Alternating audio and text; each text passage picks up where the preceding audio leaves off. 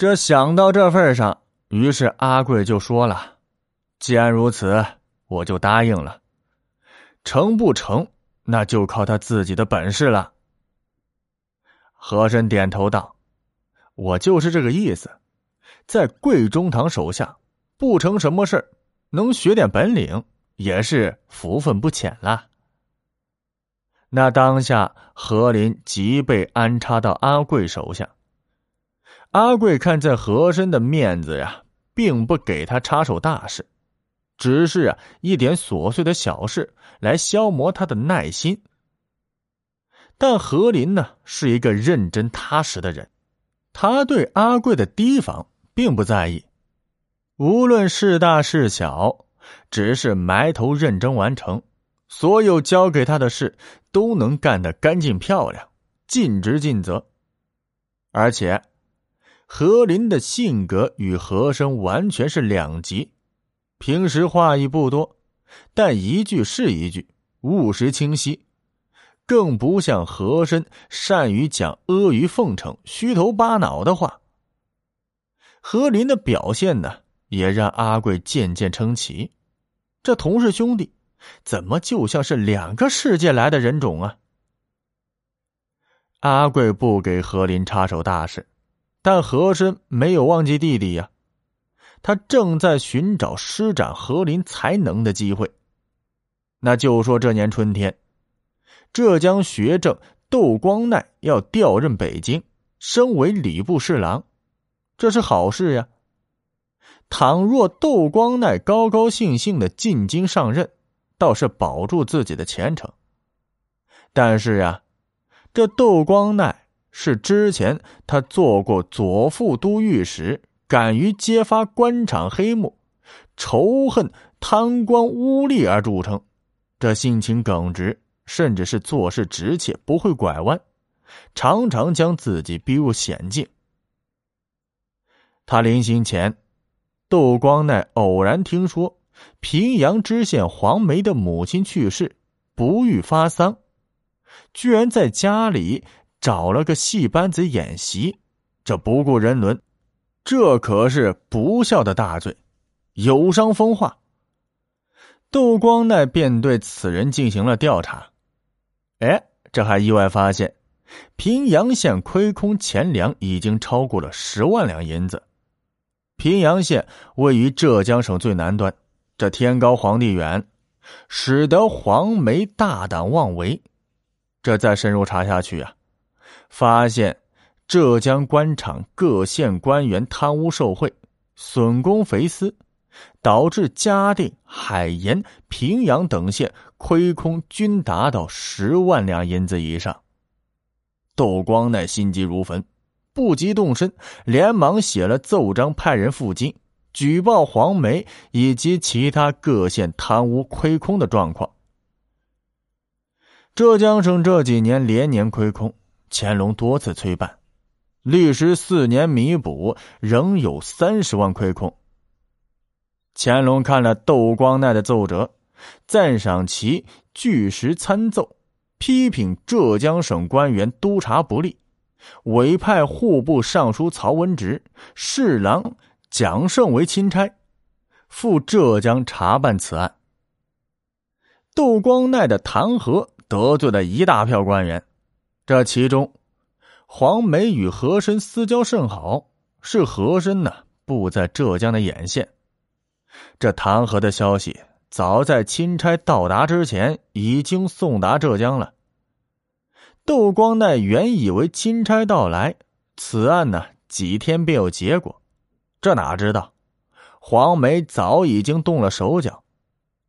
曹文植等到了杭州之后。又不能不顾及各种关系，这查询了几天毫无进展。待要下到县里去查时，便先把窦光鼐拿来询问，就说：“你所奏的平阳县亏空逾十万一事，系什么人告发呀？”窦光鼐虽然耿直，但也身居官场多年，知道官场险恶，自然不愿连累举报之人。就说了，只是听说，一时记不起名字。这曹文直又问：“那你说的黄梅贪污、勒索下属、随意摊派、母丧演戏等事，有什么受害人可以证明啊？你又有什么具体的证据吗？”这窦光奈只是派私人调查过，自然没有任何证据能够帮助钦差。当下一时哑然，不能回答。曹文直便问询当地官员：“黄梅的事到底是怎么回事？”当地的官员层层相连，均禀报：平阳县亏空等事的经过，严查密访，乃是无中生有。平阳知县黄梅母丧一事，是当夜找戏班子演戏在前，这看完戏后，当夜黄梅母亲暴死。曹文直派思源海城到平阳县调查黄梅贪污勒索一事。海城在县衙发布告三天，谁若受到黄梅的勒索，或有证据证明黄梅贪污，请前来举报。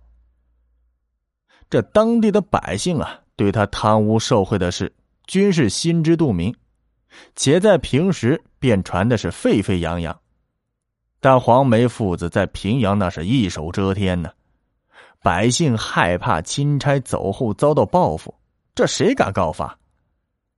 三天之后，没有一个人前来举证，海城空手回到杭州。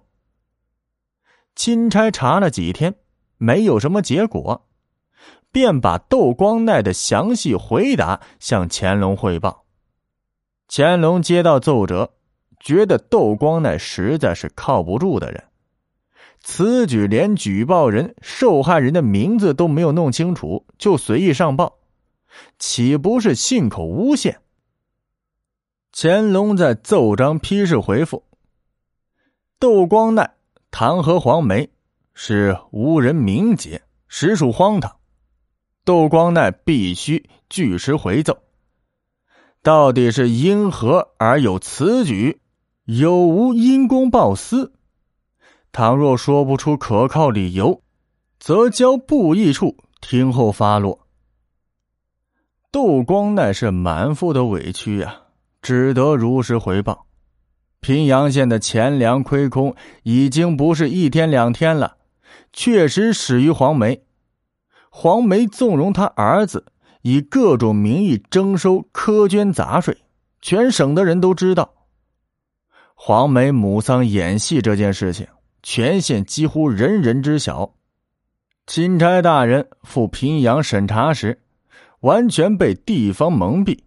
为了弄清事实，请允许我亲赴平阳核查此事，再行回奏。窦光奈原来呢想着，皇上若真的是想将黄梅的问题查清楚，理应派自己去平阳核实。取来证据，所有人都知道，钦差到了外省是很难办案的，没有本地知根知底的官员配合，断然是被蒙骗的居多。